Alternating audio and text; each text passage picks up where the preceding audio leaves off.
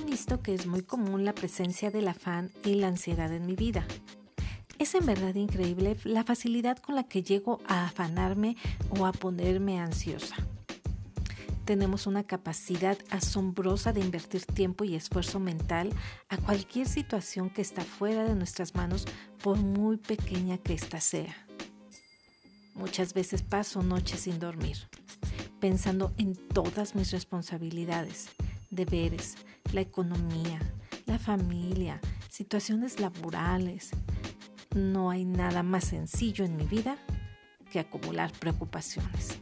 Incluso, si créelo, incluso por las preocupaciones de otros. Lo desconocido nos provoca constante ansiedad y nos hace afanarnos. Y lo peor de todo es que ya estamos sufriendo por algo que ni siquiera sabemos si eso pasará. Pero de lo que sí estoy segura es de que este estrés y afán daña nuestra alma y nuestro cuerpo. Al despertar, lo primero que suelo escuchar es el canto de las aves. Seguido de esto, llegan a mi mente los afanes. ¿Pero qué relación tienen las aves y las preocupaciones? Mateo 6:26. Mirad las aves del cielo que no siembran, ni ciegan, ni recogen en graneros, y vuestro Padre Celestial las alimenta.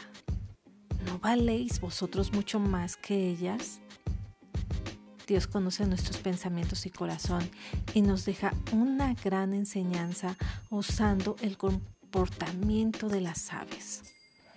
Las aves no tienen un depósito de comida, ni la capacidad de producirla o almacenarla.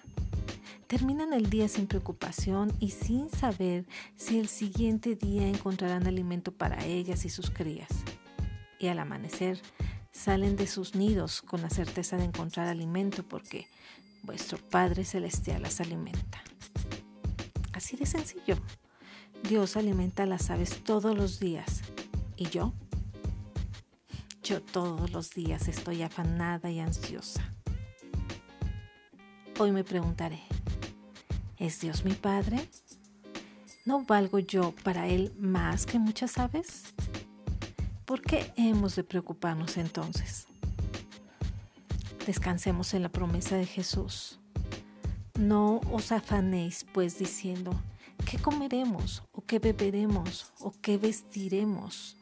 Porque los gentiles buscan todas estas cosas, pero vuestro Padre Celestial sabe que tenéis necesidad de todas estas cosas.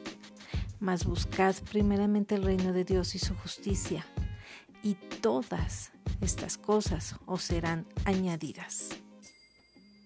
Descansa tus preocupaciones en la ternura de las promesas y el perfecto amor de un Padre Celestial que nos dice,